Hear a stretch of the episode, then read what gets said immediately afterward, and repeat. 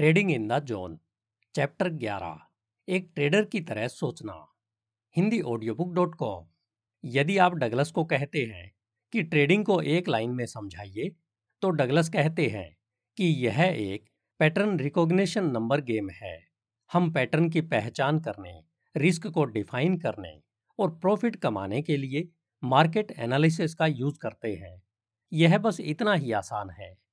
लेकिन जब हम वास्तव में ट्रेडिंग करते हैं तो यह निश्चित रूप से हमें इतना आसान नहीं लगता है।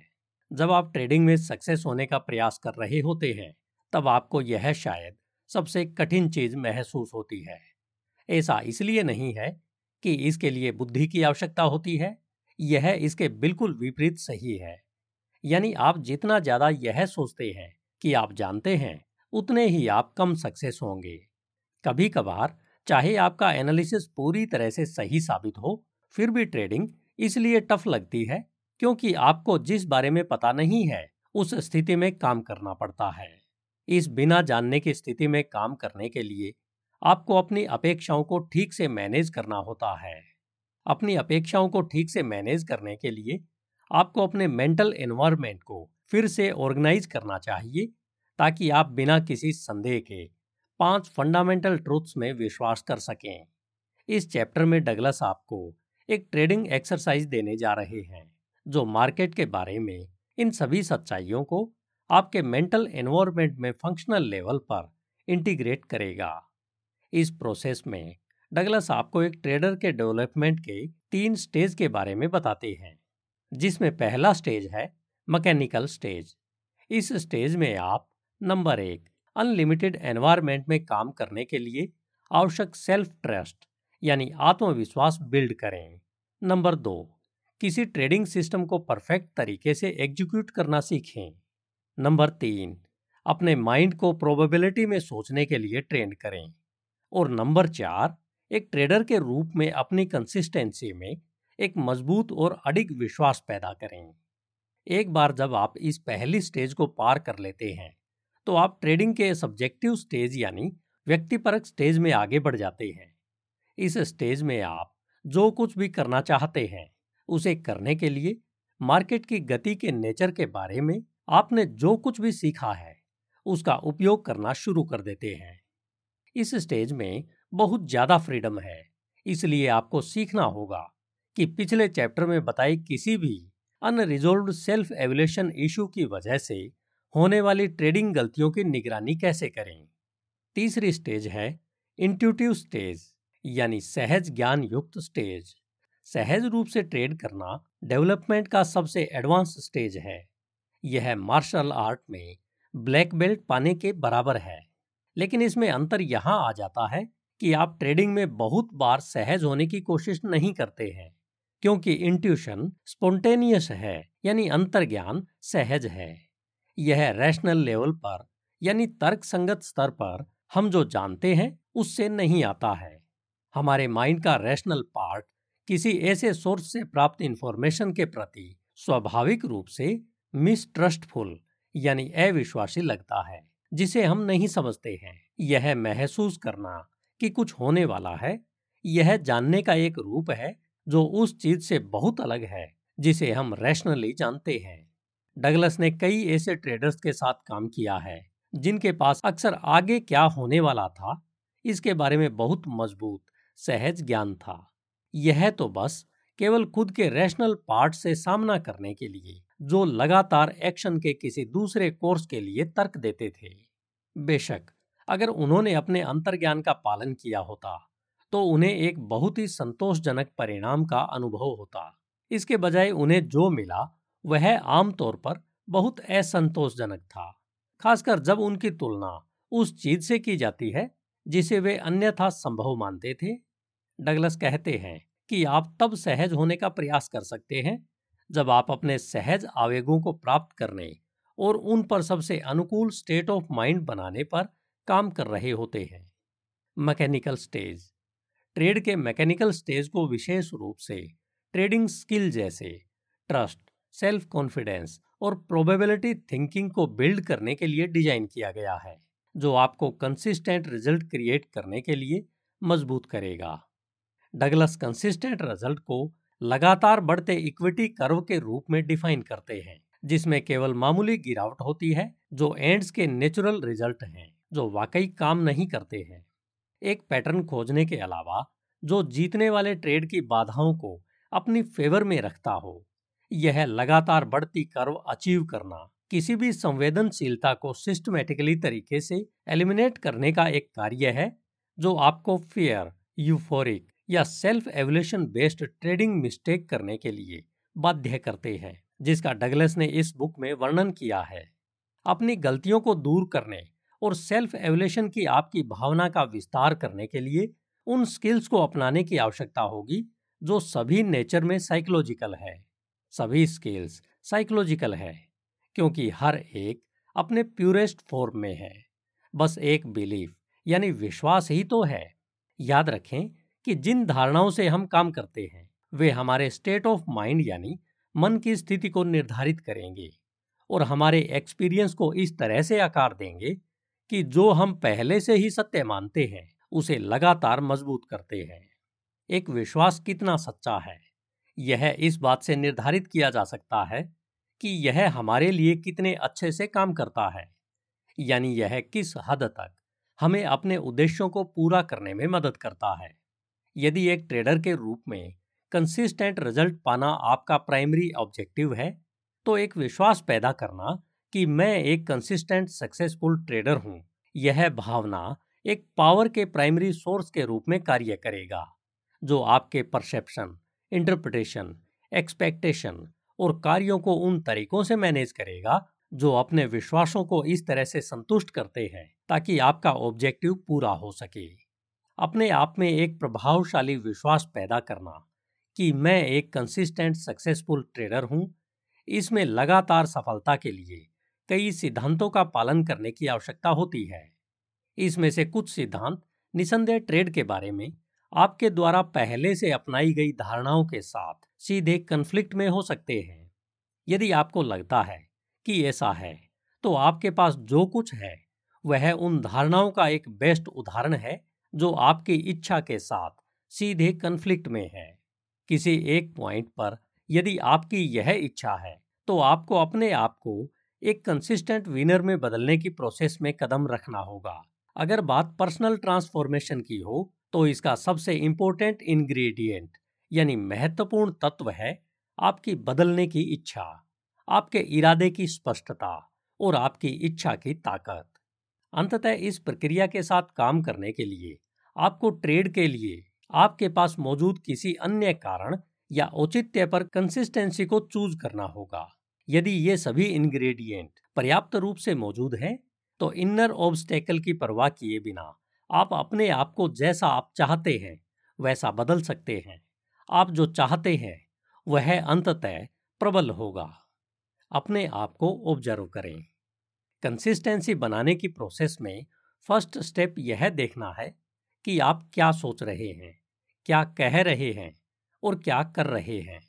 क्योंकि एक ट्रेडर के रूप में हम जो कुछ भी सोचते हैं, कहते हैं या करते हैं उसमें हमारे मेंटल सिस्टम के विश्वास को पुष्ट करने में बहुत बड़ा योगदान होता है। इसका रेलेवेंट बनने की प्रोसेस नेचर में साइकोलॉजिकल है। इसलिए यह कोई आश्चर्य की बात नहीं है कि आपको अपनी विभिन्न साइकोलॉजिकल प्रोसेस पर ध्यान देना शुरू करना होगा।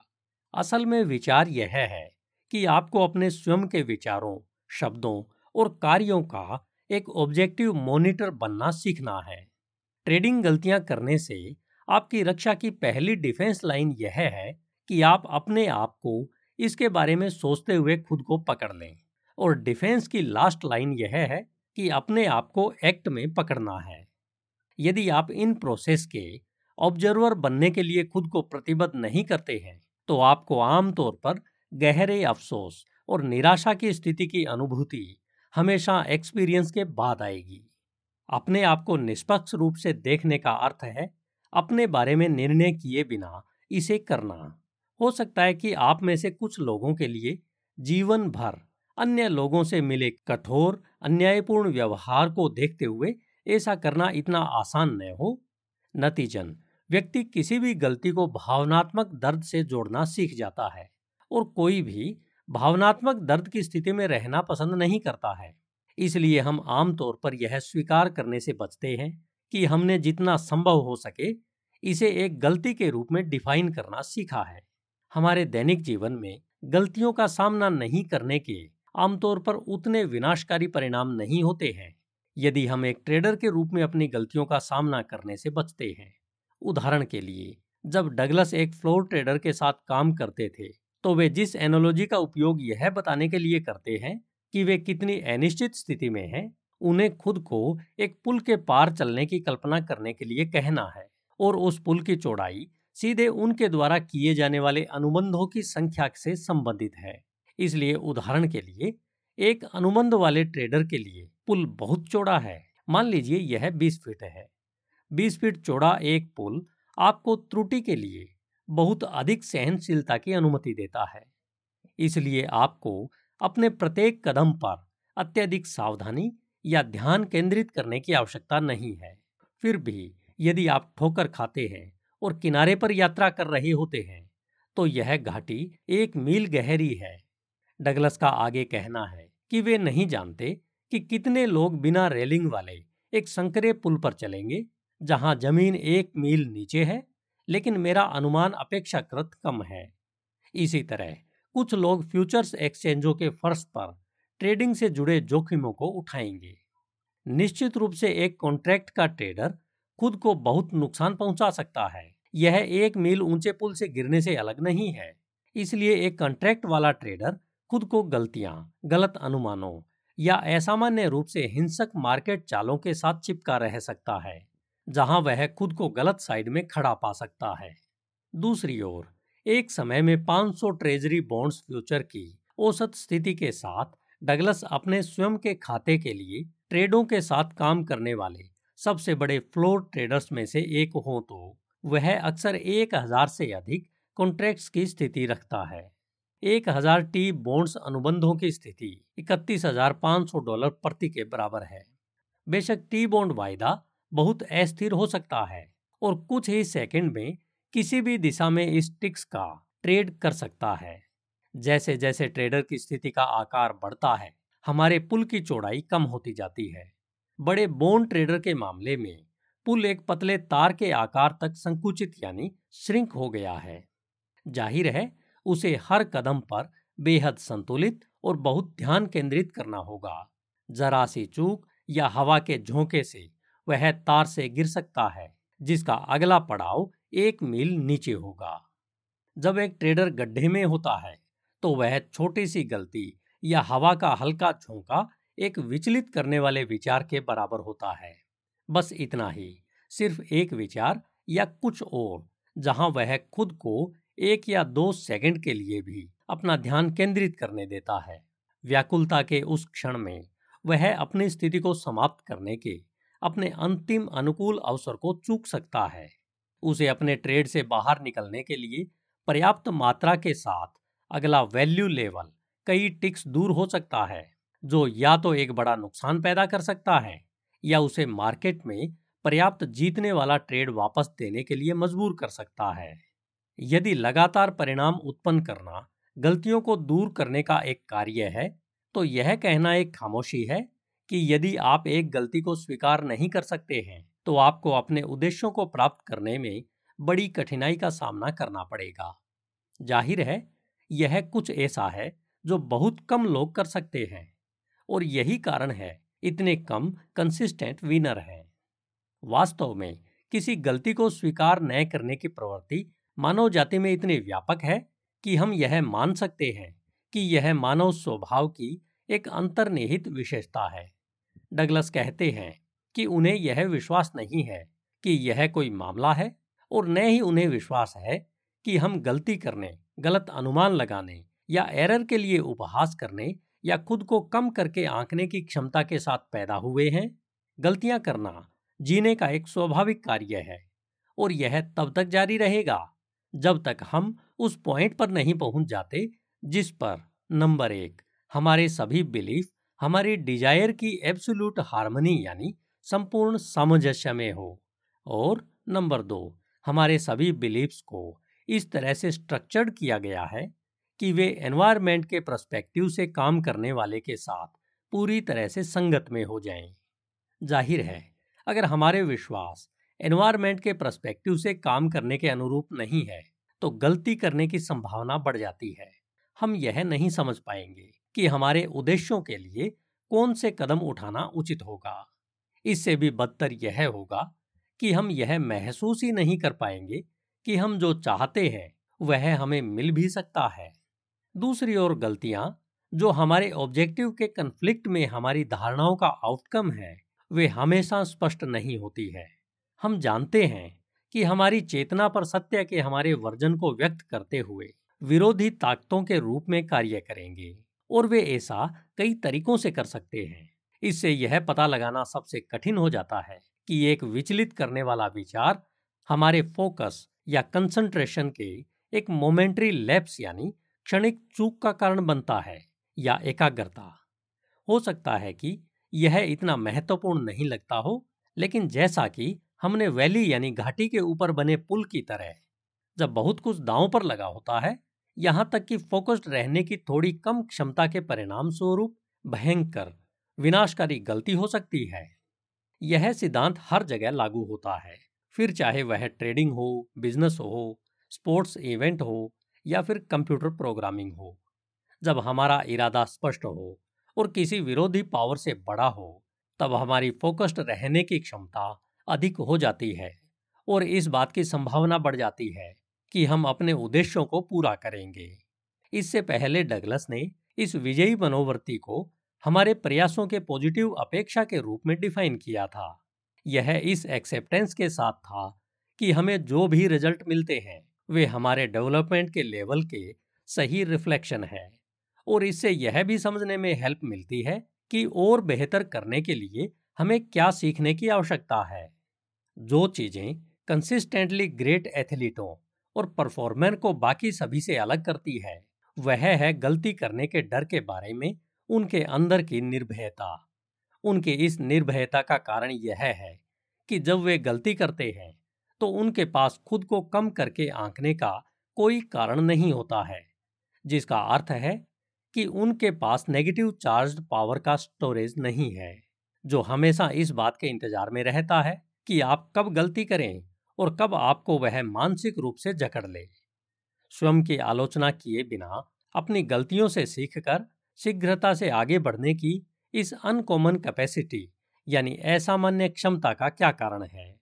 इसे शायद हम इस तरह से भी एक्सप्लेन कर सकते हैं कि वे बेहद असामान्य माता पिता शिक्षकों और प्रशिक्षकों के साथ बड़े हुए, जिन्होंने अपने शब्दों और उदाहरणों से उन्हें सच्चे प्यार, स्नेह और स्वीकृति के साथ अपने गलत अनुभवों और गलतियों को ठीक करना सिखाया। डगलस कहते हैं कि कुछ लोग इसका कारण बेहद असामान्य कंडीशन इसलिए मानते हैं, क्योंकि हम में से कई लोग इससे बिल्कुल विपरीत अनुभव के साथ बड़े हुए हैं। हमें क्रोध, अधीरता और स्वीकृति के एक स्पष्ट कमी के साथ अपनी गलतियों या गलत अनुमानों को ठीक करना सिखाया गया था। क्या यह संभव है कि महान एथलीटों के लिए गलतियों के संबंध में उनके पिछले सकारात्मक अनुभवों ने उन्हें यह विश्वास प्राप्त करने के लिए प्रेरित किया कि गलतियाँ केवल उस मार्ग की ओर इशारा करती है, जहाँ उन्हें अपने विकास और सुधार के प्रयासों पर ध्यान केंद्रित करने की आवश्यकता है। इस तरह की धारणा के साथ नकारात्मक रूप से चार्ज की गई पावर का कोई सोर्स अवेलेबल नहीं है और इसके फलस्वरूप आत्मनिंदा करने वाले विचारों का कोई भी सोर्स अवेलेबल नहीं है। हालाँकि हम में से बाकी जो हमारे कार्यों के लिए नकारात्मक प्रतिक्रियाओं की अधिकता का अनुभव करते हुए बड़े हुए हैं, स्वाभाविक रूप से हम भी अपनी गलतियों के बारे में इस तरह से विश्वास रखते हैं कि, नंबर एक, गलतियाँ करने से हर कीमत पर बचा जाना चाहिए। नंबर दो, अगर मैं गलती करता हूँ तो मेरे साथ भी कुछ गलत अवश्य होना चाहिए। नंबर तीन, मुझे इसके बदले में दंड अवश्य भुगतना चाहिए। या नंबर चार, अगर मैं गलती करता हूँ तो मुझसे बुरा व्यक्ति दूसरा कोई नहीं है। याद रखें कि प्रत्येक विचार, शब्द और कार्य हमारे अपने बारे में किसी न किसी विश्वास को पुष्ट करते हैं। यदि हम अपनी बार बार नकारात्मक आत्म आलोचना करते हैं, तब हमें अवचेतन रूप से अपने बारे में यह विश्वास होने लगेगा कि मैं हर गलती के लिए जिम्मेदार हूँ, मुझे इसकी सजा मिलनी ही चाहिए। तो वह विश्वास स्वतः ही हमारे विचारों में स्वयं को व्यक्त करने का एक तरीका खोज लेगा, जिससे हम डिस्टर्ब हो जाएँगे। और यह हमारे शब्दों पर, हमें अपने बारे में या दूसरों के बारे में जो हमारे विश्वास को दर्शाते हैं और हमारे कार्यों पर हमें ऐसे तरीकों से व्यवहार करने के लिए प्रेरित करता है, जो स्पष्ट रूप से हमारे सेल्फ डिस्टरबेंस का कारण बन जाता है। यदि आप कंसिस्टेंट विनर बनने जा रहे हैं तो गलतियों को उस तरह से नकारात्मक रूप से चार्ज किए गए सोर्स के रूप में मौजूद नहीं हो सकती, जैसे वे अधिकांश लोगों द्वारा समझी जाती है। आपको कुछ हद तक खुद पर नज़र रखने में सक्षम होना चाहिए, और अगर आप गलती करते हैं तो इससे अपने भावनात्मक दर्द का अनुभव करने पर इसका असर स्पष्ट रूप से दिखेगा। यदि यह क्षमता आप में मौजूद है तो आपके पास दो विकल्प होंगे। पहला है, आपके गलती करने का क्या मतलब है? इसके बारे में सकारात्मक रूप से चार्ज किए गए अवधारणाओं के एक नए सेट को पाने पर काम कर सकते हैं। साथ ही किसी भी नकारात्मक चार्ज किए गए धारणाओं को निष्क्रिय कर सकते हैं, जो अन्यथा बहस करेंगे या गलती करने के लिए आपको अपने बारे में कम सोचने का कारण बनेंगे। और नंबर दो, यदि आपको यह पहली गलती सही नहीं लगती है तो आप अपने ट्रेडिंग सिस्टम को बनाने के तरीके से गलतियों की संभावना की भरपाई कर सकते हैं। इसका मतलब यह है कि यदि आप ट्रेडिंग करने जा रहे हैं और खुद की निगरानी नहीं कर रहे हैं, लेकिन साथ ही आप कंसिस्टेंट रिज़ल्ट भी चाहते हैं तो विशेष रूप से मैकेनिकल स्टेप से ट्रेड करने से दुविधा का समाधान होगा। लेकिन गलतियों से जुड़ी नकारात्मक चार्ज पावर से छुटकारा पाने के बाद अपने आप को मॉनिटर करना सीखना एक अपेक्षाकृत सरल प्रोसेस है। वास्तव में यह बेहद आसान है। आपको तो केवल यह तय करना है कि आप स्वयं की निगरानी क्यों करना चाहते हैं? जिसका अर्थ है कि आपको पहले एक स्पष्ट उद्देश्य को ध्यान में रखना होगा। जब आप अपने उद्देश्य के बारे में स्पष्ट हों तो बस अपना ध्यान आप सोचते हुए, कहते हुए या करते हुए उस ओर लगाना शुरू करें। जब आप यह महसूस करें कि आप अपने उद्देश्य पर ध्यान केंद्रित नहीं कर रहे हैं, तब आप जो हासिल करने की कोशिश कर रहे हैं, उसके अनुरूप अपने उद्देश्य को पूरा करें। अपने विचारों, शब्दों या कार्यों को इस तरह से रीडायरेक्ट करना चुनें। आप जितना अधिक दृढ़ विश्वास के साथ इस प्रोसेस में शामिल होंगे तो उतनी ही तेज़ी से आप एक मेंटल स्ट्रक्चर बना लेंगे, जो बिना किसी पैराडॉक्स बिलीफ कॉन्फ्लिक्ट के आपके उद्देश्यों के अनुरूप होगा। सेल्फ कॉन्फिडेंस का रोल डगलस के अनुसार सेल्फ कॉन्फिडेंस को एक मेंटल टेक्निक के रूप में डिफाइन किया जा सकता है। जब वह लक्ष्य या इच्छा हमारे मेंटल एनवायरनमेंट के किसी अन्य विश्वास के साथ कंफ्लिक्ट में हो तो हमारा ध्यान अपने लक्ष्य या इच्छा की वस्तु पर से रीडायरेक्ट हो जाता है। इस परिभाषा के अनुसार आत्म अनुशासन एक नई मानसिक रूपरेखा बनाने की तकनीक है। यह कोई व्यक्तिपरक विशेषता नहीं है, क्योंकि लोग आत्म अनुशासन के साथ पैदा नहीं होते हैं। वास्तव में जब आप इस बात पर विचार करते हैं कि इसे डगलस कैसे डिफाइन करते हैं तो यह स्पष्ट हो जाता है कि अनुशासन के साथ पैदा होना संभव नहीं है। हालाँकि, पर्सनल ट्रांसफॉर्मेशन की प्रोसेस में उपयोग की जाने वाली टेक्निक के रूप में कोई भी आत्म अनुशासन का उपयोग करना चुन सकता है। यहाँ बुक में डगलस ने अपने जीवन का एक उदाहरण दिया है, जो इस तकनीक के काम करने की अंतर्निहित गतिशीलता को दिखाता है। यह बात साल 1978 की है, जब उन्होंने एक धावक बनने का निर्णय लिया था। वे कहते हैं कि उन्हें ठीक से याद नहीं है कि इसके पीछे उनकी अंतर्निहित प्रेरणा क्या थी, सिवाय इसके कि उन्होंने पिछले आठ वर्षों तक एक बहुत ही निष्क्रिय जीवन शैली में बिताए थे। वे किसी भी खेल या शौक में शामिल नहीं थे। वैसे देखा जाए तो टेलीविज़न देखने को शौक नहीं कह सकते। वे पहले हाई स्कूल और कॉलेजों के खेलों में बहुत सक्रिय थे, खासकर आइस हॉकी में।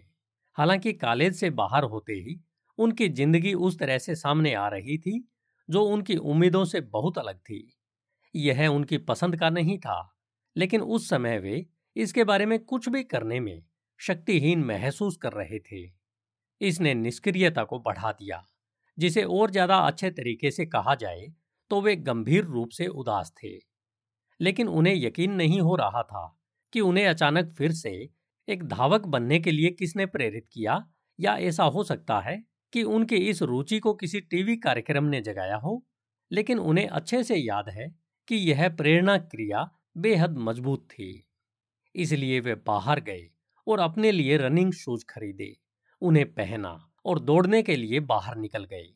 इस दौरान जो पहली चीज़ उन्होंने खोजी, वह यह थी कि वे यह भी नहीं कर सकते थे, क्योंकि उनमें मुश्किल से पचास या साठ गज से ज़्यादा दौड़ने की शारीरिक क्षमता नहीं बची थी।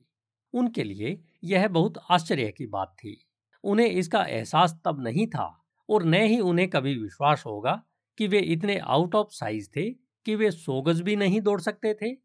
यह एहसास इतना निराशाजनक था कि उन्होंने दो या तीन सप्ताह तक फिर से दौड़ने की कोशिश तो छोड़ो जॉगिंग के लिए भी कोशिश नहीं की थी। उन्होंने कुछ सप्ताह के बाद जब अगली बार दौड़ने का प्रयास किया तो वे अभी भी पचास या साठ गज से अधिक नहीं दौड़ सके। अगले दिन फिर से कोशिश की। ज़ाहिर है, रिज़ल्ट वही रहा। अब वे अपनी बिगड़ती शारीरिक स्थिति से इतना निराश हो गए कि वे फिर चार महीने तक नहीं दौड़े। समय इतनी तेज़ी से बीता कि अब वर्ष 1979 का बसंत आ चुका था। वे एक बार फिर से एक धावक बनने के लिए दृढ़ संकल्पित हुए, लेकिन साथ ही अपनी प्रगति की कमी से बहुत निराश हुए। जब वे अपनी दुविधा पर विचार कर रहे थे तो उन्हें लगा कि उनकी एक समस्या यह थी कि उनके पास यह काम करने का कोई लक्ष्य ही नहीं था। यह कहना कि वे एक धावक बनना चाहते थे, यह बहुत अच्छी बात थी, लेकिन इसका क्या मतलब था? वे वास्तव में इसका उत्तर नहीं जानते थे। यह बहुत अस्पष्ट था। उन्हें इसके लिए कुछ और ठोस करना था। इसलिए उन्होंने फैसला किया कि वे गर्मियों के अंत तक पाँच मील दौड़ने में सक्षम होना चाहते हैं। उस समय पाँच मील बहुत दुर्गम लग रहा था। लेकिन यह सोचकर कि वे इसे करने में सक्षम हो सकते हैं, उनमें बहुत उत्साह पैदा हुआ। उत्साह के इस बड़े हुए लेवल ने उन्हें उस सप्ताह चार बार दौड़ने के लिए पर्याप्त प्रोत्साहन दिया। इस पहले सप्ताह के अंत में उन्हें यह जानकर वास्तव में आश्चर्य हुआ कि थोड़ी सी एक्सरसाइज भी उनकी सहन पावर और हर बार थोड़ा आगे दौड़ने की क्षमता में सुधार करता है। इसने और भी अधिक उत्साह पैदा किया, इसलिए वे बाहर गए और एक स्टॉप वॉच और एक खाली डायरी खरीद लाई, जिसका उन्होंने रनिंग डायरी के रूप में प्रयोग किया। उन्होंने दो मील का एक कोर्स स्थापित किया और हर थर्ड मील को चिन्हित किया। डायरी में उन्होंने डेट, अपनी दूरी, अपना समय और हर बार दौड़ने पर शारीरिक रूप से कैसा महसूस किया, उसे रिकॉर्ड किया। अब उन्हें लगा कि वे अपने पाँच मील के अपने टारगेट पर ठीक हैं, जब तक कि वे सचमुच अपनी अगली समस्याओं से उलझ नहीं जाते। इस मामले में उनके सबसे बड़े परस्पर विरोधी और विचलित करने वाले विचार यह थे कि हर बार जब उन्होंने यह तय किया कि वे रनिंग करना चाहते हैं तो उनकी चेतना में बाढ़ आ गई। वे इसे नहीं करने के कारणों की संख्या और स्पीड पर आश्चर्यचकित थे। उनके मन में इस तरह के विचार आने लगते थे। नंबर एक, मेरा रूम गर्म है, लेकिन बाहर बहुत ठंड है। नंबर दो, ऐसा लगता है कि बाहर बारिश होने वाली है। नंबर तीन, पिछली बार की दौड़ से मैं अभी भी थोड़ा थका हुआ हूँ। भले ही यह दौड़ तीन दिन पहले थी। नंबर चार मुझे पता है कि कोई और यह नहीं कर रहा है। नंबर पाँच, या जो सबसे प्रचलित है, जैसे कि यह टीवी प्रोग्राम खत्म हो जाएगा, फिर मैं दौड़ने निकल जाऊँगा, जो कभी खत्म नहीं हुआ। डगलस जो हासिल करने की कोशिश कर रहे थे, उस पर अपने सचेत ध्यान को रीडायरेक्ट करने के अलावा, उन्हें इस परस्पर विरोधी मानसिक पावर से निपटने का कोई और तरीका नहीं पता था। वे वास्तव में गर्मियों के अंत तक पाँच मील तक पहुँचना चाहते थे। उन्होंने पाया कि कभी कभी उनकी इच्छा उनके इस संघर्ष से अधिक प्रबल हो जाती है, जिसके कारण वे अपने रनिंग वाले जूते पहनने में कामयाब रहे। उन्होंने बाहर कदम रखा और दौड़ना शुरू कर दिया। हालाँकि कई बार उनके परस्पर विरोधी और ध्यान भंग करने वाले विचारों ने उन्हें शांत रखा। वास्तव में शुरुआती स्टेप्स में उनका अनुमान था कि वन थर्ड बार वे परस्पर विरोधी पावर को पार करने में असमर्थ रहे। अब उनके सामने अगली समस्या यह थी कि जब उन्होंने उस पॉइंट तक पहुँचना शुरू किया, जहाँ वे एक मील दौड़ने में सक्षम थे तो वे अपने आप से इतना रोमांचित हो उठे थे कि उनके साथ ऐसा हुआ कि उन्हें पाँच मील तक पहुँचने के लिए एक एक्स्ट्रा सिस्टम की आवश्यकता पड़ने वाली थी। इस पर उन्होंने तर्क दिया कि एक बार जब वे उस मुकाम पर पहुँच गए जहाँ वे दो या शायद तीन मील दौड़ सकते थे तो वे अपने आप से इतना अधिक प्रसन्न हो जाएँगे कि उन्हें अपने पाँच मील के उद्देश्य को पूरा करने की कोई आवश्यकता महसूस ही नहीं होगी। इसलिए उन्होंने अपने लिए एक नियम बनाया। आप इसे पाँच मील का नियम भी कह सकते हैं। यह रूल यह था कि अगर वे अपने दौड़ने के जूते लाने में कामयाब रहे और सभी परस्पर विरोधी विचारों के बावजूद उनमें कुछ करने की इच्छा रही तो उन्होंने पिछली बार दौड़ने की तुलना में कम से कम एक कदम आगे चलने के लिए खुद को प्रतिबद्ध किया। यदि वे एक कदम से अधिक आगे दौड़े तो ठीक, परंतु यह एक कदम से कम नहीं हो सकता, चाहे कुछ भी हो जाए। उन्होंने कभी भी इस नियम को भंग नहीं किया और गर्मियों के अंत तक उन्होंने इसे पाँच मील तक बना दिया। लेकिन फिर उनके पास पहुँचने से पहले वास्तव में कुछ दिलचस्प और पूरी तरह से अप्रत्याशित घटित हुआ। जैसे जैसे वे अपने पाँच मील के उद्देश्य को पूरा करने के करीब पहुँचे धीरे धीरे परस्पर विरोधी विचार हवा होने लगे और आखिरकार वे बिल्कुल साफ़ हो गए थे। उस समय उन्होंने पाया कि अगर वे दौड़ना चाहते थे तो वे बिना किसी मानसिक प्रतिरोध, संघर्ष या प्रतिस्पर्धी विचारों के ऐसा करने के लिए पूरी तरह से स्वतंत्र थे। यह देखते हुए कि यह कितना बड़ा संघर्ष था वे चकित थे। इसका रिज़ल्ट यह रहा कि वे अगले 16 वर्षों तक बहुत नियमित रूप से दौड़ते रहे। लेकिन वे अब इतना नहीं दौड़ते, क्योंकि पाँच साल पहले उन्होंने फिर से आइस हॉकी खेलना शुरू करने का फैसला कर लिया था।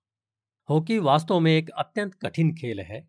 कभी कभी वे इसे सप्ताह में चार बार भी खेल लेते हैं।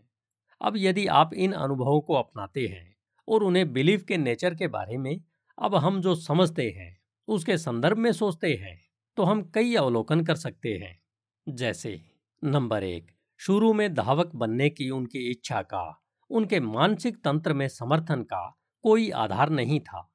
दूसरे शब्दों में, उनकी इच्छा के अनुरूप पावर का कोई अन्य सोर्स नहीं था। और नंबर दो, उस समर्थन को बनाने के लिए उन्हें वास्तव में कुछ करना था। एक विश्वास पैदा करने के लिए कि मैं एक धावक हूँ, इसके लिए आवश्यक है कि वे नए विश्वास के अनुरूप अनुभवों की एक सीरीज़ बनाएँ। याद रखें कि हम जो कुछ भी सोचते हैं, कहते हैं या करते हैं, वह हमारे मानसिक तंत्र में कुछ विश्वास के लिए पावर का योगदान देता है। हर बार जब उन्होंने एक परस्पर विरोधी विचार का अनुभव किया और अपने उद्देश्य पर सफलतापूर्वक ध्यान केंद्रित करने में सफल हो गए तो उन्हें अपने दौड़ने वाले जूते और दरवाजे से बाहर निकलने के लिए पर्याप्त दृढ़ विश्वास के साथ उन्होंने इस विश्वास में एक पावर जोड़ दी कि मैं एक धावक हूँ। और उतना ही महत्वपूर्ण, उन्होंने अनजाने में उन सभी धारणाओं से पावर को दूर कर लिया था, जो अन्यथा बहस करने वाले थे। वे अनजाने में ही कहते हैं कि क्योंकि विभिन्न तकनीकों को विशेष रूप से परस्पर विरोधी धारणाओं को पहचानने और निष्क्रिय करने के लिए डिज़ाइन किया गया है, लेकिन उस समय डगलस के जीवन में वे परिवर्तन की प्रक्रिया की अंतर्निहित गतिशीलता को नहीं समझ पाए थे, जिससे वे गुजर रहे थे। इसलिए इस तरह की तकलीफों का लाभ उठाने के लिए उनके साथ ऐसा नहीं होता। नंबर तीन, अब यहाँ डगलस सहजता से, यानी अपने मानसिक दृष्टिकोण से खुद को एक धावक के रूप में व्यक्त कर सकते हैं, क्योंकि मैं एक धावक हूँ, यह ऊर्जावान अवधारणा अब उनकी पहचान का एक कार्यशील हिस्सा हो चुकी है। जब उन्होंने पहली बार शुरुआत की तो उन्हें दौड़ने के बारे में कई परस्पर विरोधी विश्वास महसूस हुए, जिसके परिणाम स्वरूप उन्हें इनसे निपटने के लिए आत्म अनुशासन की तकनीक की आवश्यकता थी। अब उन्हें आत्म अनुशासन की आवश्यकता नहीं है, क्योंकि वे अब उनसे अच्छे से निपटना सीख चुके हैं। जब हमारे बिलीफ हमारे लक्ष्यों या इच्छाओं के साथ पूरी तरह से जुड़ जाते हैं तो परस्पर विरोधी पावर का कोई सोर्स नहीं होता है। यदि परस्पर विरोधी पावर का कोई सोर्स नहीं है तो विचलित करने वाले विचारों, बहानों, युक्तिकरण, औचित्य या गलतियों का कोई सोर्स नहीं है। नंबर चार, धारणाओं को बदला जा सकता है, और यदि एक विश्वास को बदलना संभव है तो किसी भी विश्वास को बदलना संभव है। यदि आप समझते हैं कि आप वास्तव में उन्हें नहीं बदल रहे हैं, लेकिन केवल पावर को एक अवधारणा से दूसरी अवधारणा में ट्रांसफ़र कर रहे हैं यह चेंज के लिए लक्षित विश्वास का रूप बरकरार रखता है। इसलिए आपके मेंटल सिस्टम में दो पूरी तरह से विरोधाभासी विश्वास एक साथ मौजूद हो सकते हैं। लेकिन अगर आपने एक विश्वास से पावर खींची है और दूसरे को पूरी तरह से सक्रिय किया है तो कार्यात्मक दृष्टिकोण से कोई विरोधाभास मौजूद नहीं है। केवल यह विश्वास कि पावर आपके मन की स्थिति है, आपकी धारणा और सूचना की व्याख्या और आपके व्यवहार पर एक बल के रूप में कार्य करने की क्षमता रखती है। अब ट्रेड का एकमात्र उद्देश्य है, अपने आप को कंसिस्टेंट विनिंग ट्रेडर में बदलना है।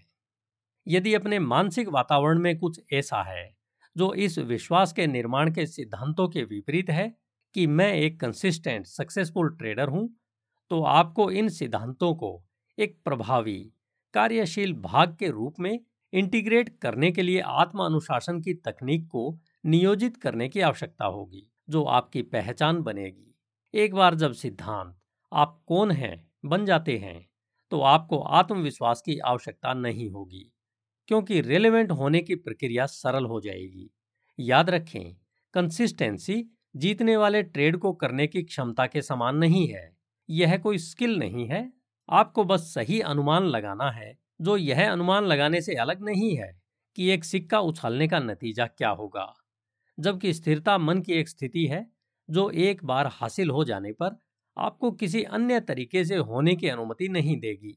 आपको कंसिस्टेंट बने रहने की कोशिश नहीं करनी पड़ेगी, क्योंकि यह आपकी पहचान का एक स्वाभाविक कार्य होगा।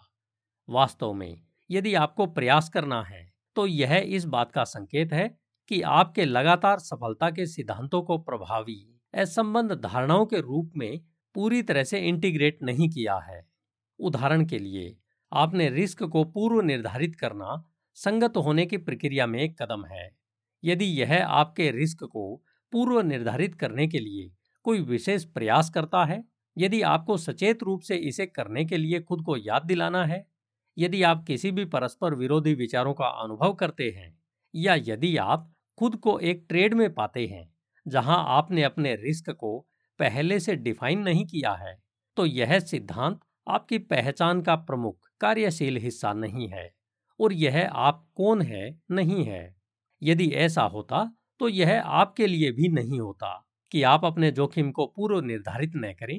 यदि और जब विचार के सभी सोर्स निष्क्रिय कर दिए गए हों तो अब आपके लिए किसी अन्य तरीके से होने की कोई संभावना नहीं है। एक बार जो संघर्ष था, वह लगभग सहज हो जाएगा।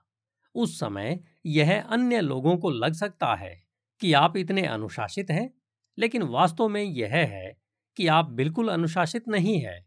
आप बस धारणाओं के एक अलग सेट से काम कर रहे हैं, जो आपको इस तरह से व्यवहार करने के लिए मजबूर करता है, जो आपकी इच्छाओं, लक्ष्यों और उद्देश्यों के अनुरूप हो। कंसिस्टेंसी में विश्वास पैदा करना। यह विश्वास पैदा करना कि मैं एक कंसिस्टेंट विनर हूँ, प्राथमिक उद्देश्य है। लेकिन डगलस के इरादे की तरह एक धावक बनने के लिए इसे स्टेप बाय स्टेप प्रक्रिया में तोड़े बिना इसे लागू करना बहुत मुश्किल साबित होने वाला है। तो लेखक यह जो करने जा रहे हैं, वह इस विश्वास को उसके सबसे छोटे निष्क्रिय भावों में तोड़ देगा और फिर आपको प्रत्येक भाग को एक प्रमुख विश्वास के रूप में इंटीग्रेट करने की योजना देगा मैं लगातार विजेता क्यों हूँ? मैं कंसिस्टेंट विनर हूँ, क्योंकि नंबर एक, मैं वस्तुनिष्ठ रूप से अपने किनारों की पहचान करता हूँ। नंबर दो, मैं प्रत्येक ट्रेड के जोखिम को पूर्व निर्धारित करता हूँ। नंबर तीन, मैं पूरी तरह से जोखिम को स्वीकार करता हूँ या मैं ट्रेड को छोड़ने के लिए तैयार हूँ। नंबर चार, मैं बिना किसी हिचकिचाहट के अपने किनारों पर कार्य करता हूँ। नंबर पाँच, मैं खुद भुगतान करता हूँ, क्योंकि मार्केट मुझे पैसा उपलब्ध कराता है। नंबर छः, मैं गलतियाँ करने के लिए अपनी संवेदनशीलता की लगातार निगरानी करता हूँ। और नंबर सात, मैं निरंतर सफलता के लिए सिद्धांतों की परम आवश्यकता को समझता हूँ, और इसलिए मैं उनका कभी उल्लंघन नहीं करता। ये मान्यताएँ संगति के साथ सिद्धांत हैं।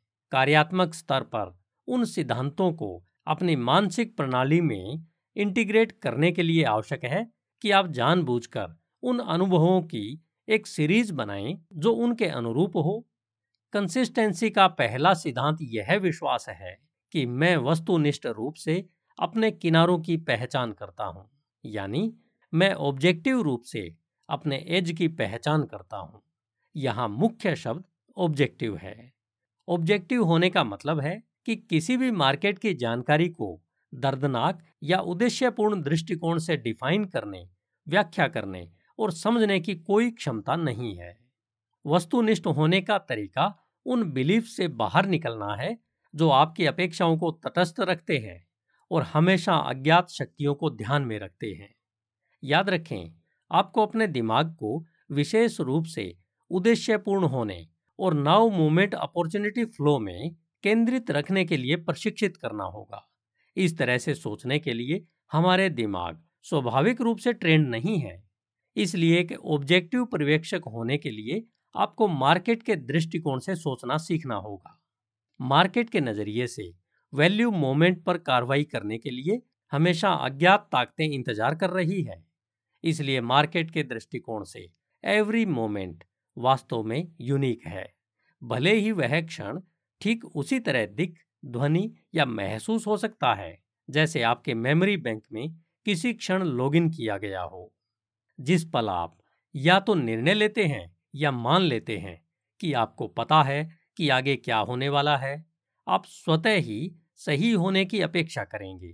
हालाँकि आप जो जानते हैं, कम से कम सोच के तर्क संगत लेवल पर केवल आपके यूनिक अतीत को ध्यान में रखा जा सकता है, जिसका मार्केट के दृष्टिकोण से वास्तव में क्या हो रहा है, इसका कोई संबंध नहीं हो सकता है। उस समय कोई भी मार्केट जानकारी जो आपकी अपेक्षा के अनुरूप नहीं है, उसे डिफाइन और दर्दनाक रूप से उसकी व्याख्या करने की क्षमता है। दर्द का अनुभव करने से बचने के लिए आपका दिमाग सचेत और अवचेतन दर्द निवारक तंत्र दोनों के साथ ऑटोमेटिक रूप से क्षतिपूर्ति करेगा, जो आप उम्मीद करते हैं कि मार्केट की पेशकश के बीच किसी भी अंतर के लिए। आप जो अनुभव करेंगे, उसे आमतौर पर भ्रम के रूप में जाना जाता है। भ्रम की स्थिति में आप न तो उद्देश्यपूर्ण हैं और न ही नाउ मोमेंट के अपॉर्चुनिटी फ्लो से जुड़े हैं। इसके बजाय, आप अभी टिपिकल ट्रेडिंग एरर के लिए अति संवेदनशील हो जाते हैं। और झिझकते हुए जंपिंग करते हुए अपने रिस्क को प्री डिफाइन नहीं करते। आप तो अपने रिस्क को इस तरह से डिफाइन करते हैं, जिसमें आप लॉस को एक्सेप्ट ही नहीं करते, जिससे एक जीतने वाले ट्रेड को भी आप एक बड़े हारे हुए ट्रेड में बदल लेते हैं। जो एक विनिंग ट्रेड से प्रॉफिट न उठाते हुए, इसे लॉस में बदलना स्टॉप क्लोजर को अपनी एंट्री पॉइंट के करीब ले जाना ट्रेडिंग बंद करना और मार्केट ट्रेड को अपने पक्ष में होने का इंतज़ार करते हुए देखते रहना इसके लक्षण है। मार्केट के बारे में पाँच फंडामेंटल ट्रुथ आपकी अपेक्षाओं को स्टेबल रखेंगे। आपके दिमाग को अपने पास्ट से प्रेजेंट को अलग करके नाउ मोमेंट फ्लो में फोकस करेंगे और ट्रेडिंग एरर को करने की आपकी क्षमता को समाप्त कर देंगे। जब आप ट्रेडिंग गलतियाँ करना बंद कर देते हैं तो आप खुद पर भरोसा करना शुरू कर देते हैं। जैसे जैसे आपका सेल्फ ट्रस्ट बढ़ेगा वैसे वैसे आपके आत्मविश्वास की भावना भी बढ़ेगी। आपका आत्मविश्वास जितना अधिक होगा, आपके ट्रेडों को एग्जीक्यूट करना उतना ही आसान होगा। ये पाँच फंडामेंटल ट्रूथ आप में एक ऐसे स्टेट ऑफ़ माइंड को डेवलप करेंगे, जिसमें आप वास्तव में ट्रेड के रिस्क को एक्सेप्ट करना शुरू कर देते हैं। जब आप वास्तव में रिस्क को एक्सेप्ट करते हैं तो आप किसी भी आउटकम के पीस में रहेंगे। जब आप किसी भी आउटकम को सहजता से एक्सेप्ट करते हैं तो आप carefree objective state of mind की स्थिति का अनुभव करेंगे, जहाँ आप किसी भी नाउ मोमेंट पर मार्केट जो कुछ भी आपको अपने पर्सपेक्टिव से प्रेजेंट कर रही है, उस पर विचार करने और कार्य करने के लिए आप खुद को प्रेजेंट रखते हैं। आपका पहला ऑब्जेक्टिव अपने आप को इस एक डोमिनेंट बिलीफ के रूप में इंटीग्रेट करना है कि मैं निष्पक्ष रूप से अपने एज की पहचान करता हूँ। लेकिन अब चुनौती यह है कि आप वहाँ कैसे पहुँचे? आप अपने आप को एक ऐसे व्यक्ति में कैसे बदलेंगे, जो कंसिस्टेंट मार्केट के प्रस्पेक्टिव में सोच सकता है? यह ट्रांसफॉर्मेशन की प्रोसेस आपके डिज़ायर और आपके डिज़ायर की वस्तु पर रीफोकस करने की इच्छा से शुरू होती है। और आप यह तो जानते हैं कि इच्छा शक्ति यानी डिज़ायर एक पावर है। इसका किसी भी चीज़ से मेल खाना या सहमत होना कोई ज़रूरी नहीं है, जिसे आप वर्तमान में ट्रेड के नेचर के बारे में सच मानते हैं। एक स्पेसिफिक ऑब्जेक्टिव पर पूरी तरह से फोकस्ड, क्लियर डिज़ायर एक बहुत ही पावरफुल टूल है। आप अपनी इच्छा के बल का उपयोग, अपनी पहचान के लिए एक बिल्कुल नया वर्जन या डायमेंशन बनाने के लिए कर सकते हैं। फिर चाहे आप दो या दो से अधिक परस्पर विरोधी धारणाओं के बीच पावर को शिफ्ट करना या अपनी यादों के संदर्भ में नकारात्मक से सकारात्मक में बदलें। डगलस को पूरा यकीन है कि आप अपना मन बना लें, कहावत से अवश्य परिचित होंगे, जिसका अर्थ यह है कि हम वास्तव में इतनी स्पष्टता और दृढ़ विश्वास के साथ यह तय करते हैं कि हम क्या चाहते हैं। यदि हमारे संकल्प के पीछे पर्याप्त पावर है तो हम अपने मेंटल स्ट्रक्चर में लगभग तुरंत ही एक बड़े बदलाव का अनुभव करेंगे। हमारे इंटरनल कन्फ्लिक्ट को इनेक्टिव करना समय का फ़ंक्शन नहीं है, यह तो एक फ़ंक्शन फोकस्ड डिज़ायर है। वहाँ पहुँचने के लिए आपको जितना संभव हो, उतना दृढ़ विश्वास और स्पष्टता के साथ अपना मन बनाना चाहिए कि किसी भी चीज़ से अधिक आप अपने ट्रेड से स्थिरता चाहते हैं। यह आवश्यक है, क्योंकि यदि आप अधिकांश ट्रेडर की तरह हैं तो आप बहुत ही दुर्जय कन्फ्लिक्ट फोर्स के खिलाफ होने जा रहे हैं। उदाहरण के लिए, यदि आप उत्साह से ऊपर उठने के लिए, अपने परिवार और दोस्तों को प्रभावित करने के लिए, एक हीरो बनने के लिए रैंडम रिवार्ड की लत को पूरा करने के लिए, या फिर अपनी भविष्यवाणियों के बारे में सही होने के लिए ट्रेड कर रहे हैं तो आप पाएँगे कि इन अन्य प्रेरणाओं का बल न केवल एक बाधा के रूप में कार्य करेगा, बल्कि आपको ट्रेडिंग एक्सरसाइज करने में बहुत मुश्किल देने वाला साबित होने वाला है। और यह इतना मुश्किल हो सकता है कि आप बिल्कुल भी एक्सरसाइज न करें। जब तक आप इसे बदलना नहीं चाहते, तब तक इन दोनों धारणाओं के बीच पावर का इम्बैलेंस ठीक वैसा ही रहेगा, जैसा कि किसी भी आम ट्रेडर के पूरे जीवन में रहता है। इस ट्रांसफ़र प्रोसेस को शुरू करने के लिए आपको इतनी अधिक निरंतरता चाहनी होगी कि आप ट्रेड के किसी अन्य सभी कारणों प्रेरणाओं या एजेंडे को छोड़ने के लिए तैयार हो जाएँ, जो कि स्थिरता बनाने वाले बिलीफ को इंटीग्रेट करने की प्रोसेस के अनुरूप नहीं है।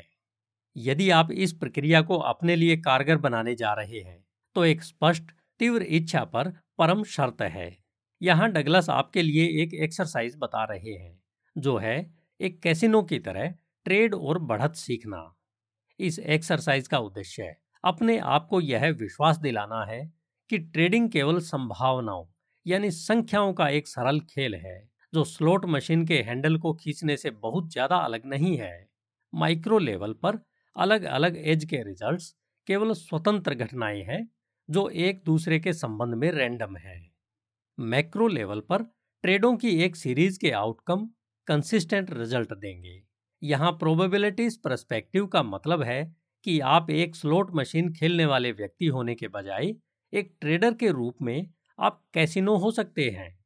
यदि नंबर एक, आपके पास एक बढ़त है, जो वास्तव में आपके पक्ष में सफलता की संभावना रखती है। नंबर दो, आप उचित तरीके से ट्रेड करने के बारे में सोच सकते हैं। तथा नंबर तीन, आप ट्रेडों की एक सीरीज़ में वह सब कुछ कर सकते हैं, जो आपको करने की आवश्यकता है। फिर कैसिनो की तरह आप खेल के मालिक होंगे और एक कंसिस्टेंट विनर होंगे। एक्सरसाइज की शुरुआत करें। एक मार्केट चुनें। ट्रेड के लिए एक एक्टिव कारोबार किया गया स्टॉक या फ्यूचर कॉन्ट्रैक्ट यानी वायदा अनुबंध चुनें। यहाँ इससे कोई फ़र्क नहीं पड़ता कि यह क्या है। जब तक यह लिक्विड है और आप प्रति ट्रेड कम से कम 300 शेयरों या तीन वायदा अनुबंधों के ट्रेड के लिए मार्जिन आवश्यकताओं को अफोर्ड कर सकते हैं। मार्केट वेरिएबल का एक सेट चुनें जो एक एज को डिफाइन करता है। यह कोई भी ट्रेडिंग सिस्टम हो सकता है, जो आप चाहते हैं। आपके द्वारा चुना गया ट्रेडिंग सिस्टम या मैथडोलॉजी, मैथमेटिकल, मैकेनिकल या विजुअल जो प्राइस चार्ट में पैटर्न के आधार पर हो सकती है। इससे कोई फ़र्क नहीं पड़ता कि आप पर्सनली लेवल पर सिस्टम को डिज़ाइन करते हैं या इसे किसी और से खरीदते हैं। न ही आपको सबसे अच्छा या सही सिस्टम खोजने या विकसित करने की कोशिश में लंबा समय लेने या बहुत चुस्त होने की आवश्यकता है, यह एक्सरसाइज सिस्टम डेवलपमेंट के बारे में नहीं है और न ही यह आपकी एनालिटिक एबिलिटी की परीक्षा है। आपके द्वारा चुने गए वेरिएबल्स को अधिकांश ट्रेडर्स के स्टैंडर्ड के अनुसार औसत दर्जे का भी माना जा सकता है, क्योंकि इस एक्सरसाइज को करने से आप जो सीखने जा रहे हैं, वह इस बात पर निर्भर नहीं करता है कि आप वास्तव में इससे पैसा कमाते हैं या नहीं। यदि आप इस एक्सरसाइज को एक एजुकेशन एक्सपेंस मानते हैं तो यह उस टाइम और एफर्ट्स में कटौती करेगा, जो आप अदरवाइज़ सबसे प्रॉफिटेबल एज को खोजने की कोशिश में खर्च कर सकते हैं। डगलस, इस बारे में कोई विशेष अनुसंधान नहीं करने जा रहे हैं कि आपको किस सिस्टम या वेरिएबल का उपयोग करना चाहिए, क्योंकि उनका मानना है कि इस बुक को पढ़ने वाले अधिकांश लोग पहले से ही टेक्निकल एनालिसिस में अच्छी तरह से ट्रेंड हैं। यदि आपको किसी भी तरह की अतिरिक्त सहायता की आवश्यकता है तो इस सब्जेक्ट पर सैकड़ों बुक्स उपलब्ध हैं। और साथ ही सिस्टम सेलर भी हैं, जो आपको अपने विचार बेचने के इच्छुक हैं। और अगर आपने इसे स्वयं करने का एक वास्तविक प्रयास किया है, लेकिन फिर भी सिस्टम चुनने में समस्या आ रही है तो आप मार्क डगलस डॉट कॉम या trading in the zone dot com पर संपर्क कर सकते हैं, जहाँ आपके लिए कुछ सिफारिशें की गई है। आप जिस भी सिस्टम का उपयोग करना चुनते हैं, उन्हें निम्नलिखित विशेषताओं के अंदर फिट होना चाहिए। नंबर एक ट्रेड एंट्री आपके एज को डिफाइन करने के लिए आपके द्वारा उपयोग किए जाने वाले वेरिएबल बिल्कुल सटीक होने चाहिए। सिस्टम को इस तरह से डिज़ाइन किया जाना चाहिए कि आपको इस बारे में कोई सब्जेक्टिव निर्णय या जजमेंट लेने की आवश्यकता न हो कि इसमें आपकी बढ़त मौजूद है या नहीं। यदि मार्केट इस तरह से अलाइंड है, जो आपके सिस्टम के रिजिड यानी कठोर वेरिएबल के अनुरूप है तो आपके पास एक ट्रेड है। यदि यह नहीं है तो आपके पास कोई ट्रेड भी नहीं है। पीरियड्स यानी अवधि के अलावा कोई अन्य बाहरी या रैंडम फैक्टर इस इक्वेशन में एंट्री नहीं कर सकता है। नंबर दो, स्टॉप लॉस एग्जिट। काम न करने वाले ट्रेड से बाहर निकलने के लिए भी यही शर्त लागू होती है। आपकी मेथडोलॉजी को आपको यह बताना होता है कि ट्रेड काम करने जा रहा है या नहीं, और यह पता लगाने के लिए आपको कितना रिस्क उठाने की आवश्यकता है। हमेशा एक ऑप्टिमम पॉइंट यानी एक इष्टतम बिंदु होता है, जिस पर किसी ट्रेड के काम न करने की संभावना इतनी कम हो जाती है कि विशेष रूप से प्रॉफिट के संबंध में कि आप अपना नुकसान उठाने और अगले एज पर कार्य करने के लिए अपने दिमाग को स्पष्ट करना बेहतर समझते हैं। मार्केट स्ट्रक्चर को यह निर्धारित करने दें कि यह इष्टतम बिंदु कहाँ है, किसी भी मामले में। आप जो भी सिस्टम चुनते हैं, उसे बिल्कुल सटीक होना चाहिए, जिसमें किसी सब्जेक्टिव निर्णय लेने की आवश्यकता न हो। फिर से, कोई भी बाहरी या रैंडम वेरिएबल इक्वेशन में प्रवेश नहीं कर सकता है। नंबर तीन, समय सीमा। आपकी ट्रेडिंग मेथडोलॉजी किसी भी समय सीमा में हो सकती है, जो आपको उपयुक्त बनाती है, लेकिन आपके सभी एंट्री और एग्जिट सिग्नल को एक ही समय सीमा में ब्लिंक होना चाहिए। उदाहरण के लिए, यदि आप 30 मिनट के बार चार्ट पर एक विशेष सपोर्ट और रेजिस्टेंस पैटर्न की पहचान करने वाले वेरिएबल का उपयोग करते हैं तो आपके रिस्क और प्रॉफिट के उद्देश्य की गणना भी 30 मिनट की समय सीमा में निर्धारित की जानी चाहिए। हालाँकि एक समय सीमा में ट्रेडिंग आपको अन्य समय सीमा को फ़िल्टर के रूप में उपयोग करने से नहीं रोकता है। उदाहरण के लिए, आपके पास एक फ़िल्टर के रूप में एक नियम हो सकता है जो बताता है कि आप केवल उन ट्रेडों को लेने जा रहे हैं, जो मेजर ट्रेड की दिशा में है, जो एक पुराना ट्रेडिंग एग्जियम यानी स्वयं सिद्ध ट्रेड मित्र है। इसका मतलब है कि जब आप मेजर ट्रेंड की दिशा में ट्रेड करते हैं तो आपके पास सफलता की संभावना अधिक होती है। वास्तव में सबसे कम रिस्क वाला ट्रेड सक्सेस की हायर प्रोबेबिलिटीज के साथ तब होता है, जब आप एक अप ट्रेडिंग मार्केट में डिप्स खरीद रहे हों। या डाउन ट्रेडिंग मार्केट में रैलीज बेच रहे हो, यह नियम कैसे काम करता है, यह समझने के लिए मान लें कि आपने 30 मिनट के टाइम फ्रेम में स्पोर्ट्स और रेजिस्टेंस पैटर्न की पहचान करने का एक सटीक तरीका चुना है। नियम यह है कि आप मेजर ट्रेंड की डायरेक्शन में ट्रेड करने जा रहे हैं। एक ट्रेंडिंग मार्केट को एक अप ट्रेडिंग मार्केट के लिए हायर हाई और हायर लो की एक सीरीज़ के रूप में डिफाइन किया जाता है। और एक डाउन ट्रेडिंग मार्केट के लिए लोअर हाई और लोअर लो की एक सीरीज़ के रूप में डिफाइन किया जाता है। Time frame. टाइम फ्रेम जितना लंबा होगा, ट्रेंड उतना ही अधिक महत्वपूर्ण होगा। तभी डेली बार चार्ट पर एक ट्रेडिंग मार्केट 30 मिनट के बार चार्ट से ट्रेडिंग मार्केट की तुलना में अधिक महत्वपूर्ण है। इसलिए डेली बार चार्ट पर रुझान 30 मिनट के बाद ट्रेड पर चार्ट से अधिक होगा और इसे प्रमुख ट्रेंड माना जाएगा। मेजर ट्रेंड की दिशा निर्धारित करने के लिए देखें कि डेली बार चार्ट पर क्या हो रहा है।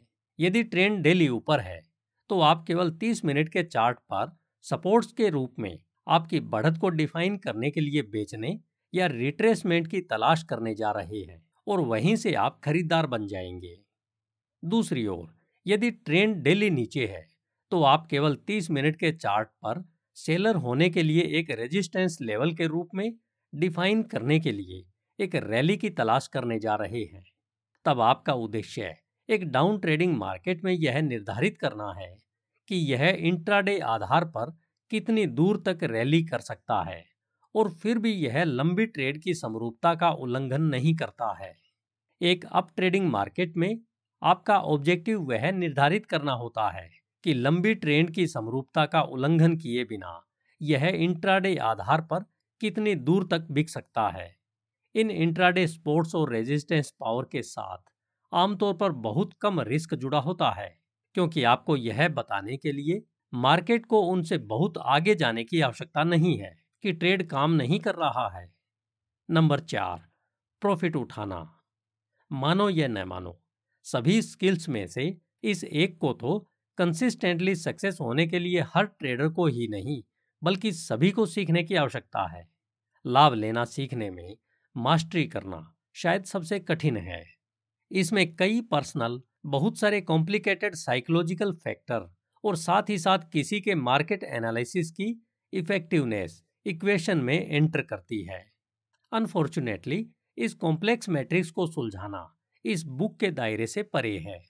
डगलेस ऐसा इसलिए कहते हैं ताकि आप में से जो लॉस के लिए खुद को पीटने के इच्छुक हों वे आराम कर सकें और खुद को आराम दे सकें।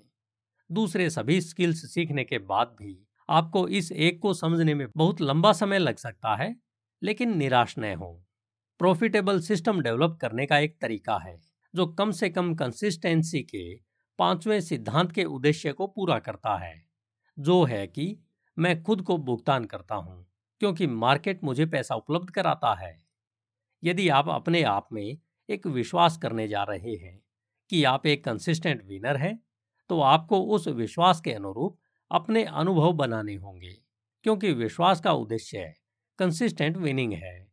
आप एक जीतने वाले ट्रेड में लाभ कैसे लेते हैं, यह सर्वोपरि है। यह अभ्यास का एकमात्र हिस्सा है, जिसमें आप जो कुछ भी करते हैं, उसके बारे में आपके पास कुछ हद तक विवेक होगा। इसका अर्थ यह है कि एक जीतने वाले ट्रेड में आप कभी नहीं जानते कि मार्केट आपकी दिशा से कितनी दूर जा रहा है। मार्केट शायद ही कभी सीधे ऊपर या सीधे नीचे जाती है। आमतौर पर मार्केट ऊपर जाते हैं और फिर ऊपर की ओर बढ़ने के कुछ हिस्से को वापस लेते हैं, या नीचे जाए और फिर नीचे की ओर की चाल के कुछ हिस्से को फिर से ट्रेस करें। ये प्रोपोर्शनल रिसाइकलिंग एक विनिंग ट्रेड में बने रहना बहुत कठिन बना सकती है। सामान्य रिट्रेसमेंट के बीच अंतर करने के लिए आपको एक एक्सट्रीमली सोफिस्टिकेटेड और ऑब्जेक्टिव एनालिस्ट होना होगा। जब मार्केट में आपके ट्रेड की मूल दिशा में आगे बढ़ने की क्षमता हो और एक रिट्रेसमेंट नॉर्मल न हो, तब यह आपके ट्रेड की मूल दिशा में आगे बढ़ने की गति को भी बहुत कम कर देता है। यदि आप यह नहीं जानते कि मार्केट आपकी दिशा में कितनी दूर जाने वाला है तो आप कब और कैसे प्रॉफिट ले सकते हैं? सवाल यह है कि मार्केट को पढ़ने और इसे रोकने के लिए सबसे संभावित स्थलों को चुनने की आपकी क्षमता पर कार्य कब होगा? इसे निष्पक्ष रूप से करने की क्षमता के अभाव में मनोवैज्ञानिक दृष्टिकोण से कार्रवाई का सबसे अच्छा तरीका है कि आप अपनी स्थिति को तिहाई या तिमाहियों में विभाजित करें और स्थिति को मापें। क्योंकि अभी मार्केट आपके पक्ष में चल रहा है। यदि आप फ्यूचर्स में ट्रेड कर रहे हैं तो इसका मतलब है कि ट्रेड के लिए आपकी न्यूनतम स्थिति कम से कम तीन या चार कॉन्ट्रैक्ट तो है, और शेयरों के लिए न्यूनतम स्थिति शेयरों की कोई भी संख्या है जो तीन या चार से डिविजिबल है। जब डगलस ने पहली बार ट्रेड करना शुरू किया, खासकर पहले तीन वर्षों, यानी उन्नीस से उन्नीस सौ इक्यासी के दौरान तब उन्होंने अपनी ट्रेडिंग एक्टिविटी के रिजल्ट्स का अच्छी तरह से और नियमित रूप से एनालिसिस किया। इससे उन्होंने जो कुछ खोजा, उनमें से एक यह था कि वे शायद ही कभी किसी लॉस के लिए एक ट्रेड से बाहर निकले। बिना मार्केट के पहले उनकी डायरेक्शन में कम से कम एक छोटा सा रास्ता हर समय उपलब्ध था। औसतन हर दस ट्रेडों में से केवल एक तत्काल लॉस वाला था, जो उनकी डायरेक्शन में कभी नहीं गया।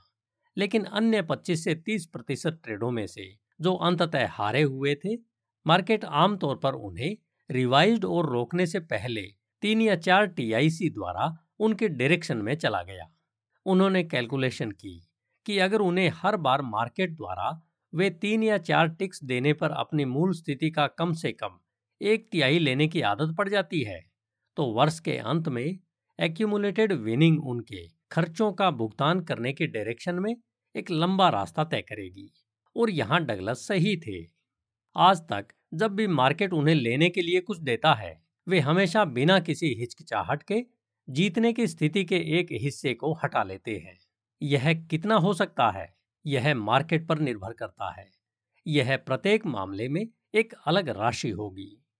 उदाहरण के लिए, ट्रेजरी बॉन्ड्स फ्यूचर्स में जब उन्हें चार टिक मिलते हैं तो वे अपनी पोजीशन का एक तिहाई हटा लेते हैं। एस एंड पी फ्यूचर में वे डेढ़ से दो पूर्ण अंकों के लाभ के लिए एक तिहाई की छूट लेते हैं। एक बॉन्ड ट्रेड में वे आम तौर पर यह पता लगाने के लिए छह से अधिक टीआईसी का रिस्क नहीं उठाते कि क्या ट्रेड काम करने वाला है। एक उदाहरण के रूप में, तीन फ्यूचर ट्रेड का उपयोग करना यह कैसे काम करता है? यदि वे किसी स्थिति में आते हैं और मार्केट तुरंत उनके खिलाफ जाती है तो उन्हें कम से कम चार टीआईसी दिए बिना उन्हें 18 टिक लॉस के लिए ट्रेड से बाहर कर दिया जाता है। लेकिन जैसा कि उन्होंने संकेत दिया है, ऐसा अक्सर नहीं होता है। अधिकांश संभावना यह है कि नुकसान होने से पहले ट्रेड कुछ छोटी राशि से उनके पक्ष में जाता है। यदि यह उनके पक्ष में कम से कम चार टिक्स में जाता है तो वे उन चार टिक्स को एक कॉन्ट्रैक्ट पर लेते हैं उन्होंने जो किया है, वह अन्य दो कॉन्ट्रैक्ट पर उनके टोटल रिस्क को 10 टीआईसी से कम कर देता है। अगर मार्केट उन्हें पिछले दो कॉन्ट्रैक्ट से रोकता है तो ट्रेड पर शुद्ध नुकसान केवल 8 टीआईसी होता है। अगर वे पिछले दो कॉन्ट्रैक्ट पर नहीं रुके और मार्केट उनकी डायरेक्शन में आगे बढ़ता है तो वे किसी पूर्व निर्धारित लाभ उद्देश्य पर स्थिति के अगले तीसरे हिस्से को बंद कर देते हैं। यह कुछ लॉन्ग टाइम फ्रेम सपोर्ट और रेजिस्टेंस या। इससे महत्वपूर्ण हाई या लो के परीक्षण पर आधारित है। जब वे दूसरे क्वार्टर पर प्रॉफिट लेते हैं तो वे स्टॉप लॉस को अपनी ओरिजिनल एंट्री पॉइंट पर भी ले जाते हैं। अब उनके पास ट्रेड पर नेट प्रॉफिट है, भले ही पोजीशन के अंतिम तीसरे हिस्से में कुछ भी हो। दूसरे शब्दों में, उनके पास अब रिस्क फ्री अपॉर्चुनिटी है। जब आप ऐसी कंडीशन डेवलप करते हैं जिसमें रिस्क फ्री अपॉर्चुनिटी हो, तब तक खोने का कोई रास्ता नहीं है, जब तक कि कुछ बहुत ही असामान्य न घटित हो जाए। यदि सामान्य स्थितियों में खोने का कोई रास्ता नहीं है तो आपको यह अनुभव होता है कि आराम से care free state of mind के साथ ट्रेड में वास्तव में कैसा महसूस होता है। इस पॉइंट को स्पष्ट करने के लिए, कल्पना कीजिए कि आप एक विनिंग ट्रेड में हैं, और मार्केट ने आपके डायरेक्शन में काफ़ी महत्वपूर्ण कदम उठाया है। लेकिन आपने इससे कोई प्रॉफिट नहीं लिया, क्योंकि आपको लगा कि यह और भी आगे जा रहा है। हालाँकि आगे बढ़ने के बजाय, मार्केट आपके ओरिजिनल स्टार्टिंग पॉइंट पर या उससे बहुत करीब तक ट्रेड करता है। आप घबरा जाते हैं और आप ट्रेड से बाहर निकल जाते हैं, क्योंकि आप नहीं चाहते कि एक बार जीतने वाला ट्रेड हारे हुए में बदल जाए। लेकिन जैसे ही आप बाहर होते हैं, मार्केट ठीक उसी तरह वापस आ जाता है। जो एक विनिंग ट्रेड होता है। यदि आपने खुद को रिस्क फ्री अपॉर्चुनिटी की स्थिति में रखते हुए स्केलिंग करके कुछ मुनाफे में बंद कर दिया था तो इस बात की बहुत कम संभावना है कि आप उस मामले के लिए किसी तनाव या चिंता से घबरा गए होंगे या महसूस करेंगे। डगलस के पास अभी भी उनकी स्थिति का वन थर्ड शेष है, लेकिन अब क्या हो सकता है? वे मार्केट के रुकने की सबसे संभावित जगह की तलाश में अभी भी हैं। यह आमतौर पर लंबी समय सीमा में एक महत्वपूर्ण हाई या लो होता है। वे अपने ऑर्डर के ठीक ऊपर या ठीक नीचे होते हैं, क्योंकि उन्हें ट्रेड के आखिरी टिक को निचोड़ने की परवाह नहीं है। उन्होंने वर्षों से पाया है कि ऐसा करने की कोशिश करना इसके लायक नहीं है। एक अन्य कारक जिस पर आपको ध्यान देने की आवश्यकता है वह है आपका risk to reward ratio risk to reward ratio पैसे की वैल्यू है कि आपको लाभ क्षमता के रेलिवेंट कितना रिस्क उठाना है। आदर्श रूप से आपका रिस्क टू रिवार्ड रेशो कम से कम तीन अनुपात एक होना चाहिए, जिसका अर्थ है कि आप प्रत्येक तीन रुपए की लाभ क्षमता के लिए केवल एक रुपए का रिस्क उठा रहे हैं। यदि आपकी बढ़त और जिस तरह से आप अपने ट्रेडों से बाहर निकालते हैं आपको तीन अनुपात एक रिस्क टू रिवार्ड रेशो देते हैं। तो आपका जीतने वाला ट्रेड 50 प्रतिशत से कम हो सकता है और आप अभी भी लगातार पैसा कमाएँगे। एक तीन अनुपात एक रिस्क टू रिवार्ड रेशो आदर्श है। हालाँकि इस अभ्यास के प्रयोजनों के लिए इससे कोई फ़र्क नहीं पड़ता कि यह क्या है और न ही इससे कोई फ़र्क पड़ता है कि आप इसे कितना प्रभावी ढंग से करते हैं। जब मार्केट में पैसा उपलब्ध हो तो उचित लाभ स्तरों पर खुद को भुगतान करने के लिए जितना हो सके उतना अच्छा करें। एक ट्रेड का हर हिस्सा, जिसे आप एक विजेता के रूप में लेते हैं, आपके विश्वास में योगदान देगा कि आप एक निरंतर विजेता हैं। सभी संख्याएँ अंततः बेहतर अलाइनमेंट में आ जाएँगी, क्योंकि आपके लगातार बने रहने की क्षमता में आपका विश्वास मज़बूत हो जाता है। नंबर पाँच, ट्रेडिंग इन सैंपल साइज़। सबसे हालिया ट्रेड के रिजल्टों पर टिपिकल व्यापारी व्यवहारिक रूप से रहता है या भावनात्मक रूप से स्टॉप हो जाता है। अगर वह विजेता होता तो वह खुशी खुशी अगले ट्रेड में जाता। अगर ऐसा नहीं होता तो वह अपनी बढ़त की कार्य व्यवहारता पर सवाल उठाना शुरू कर देता।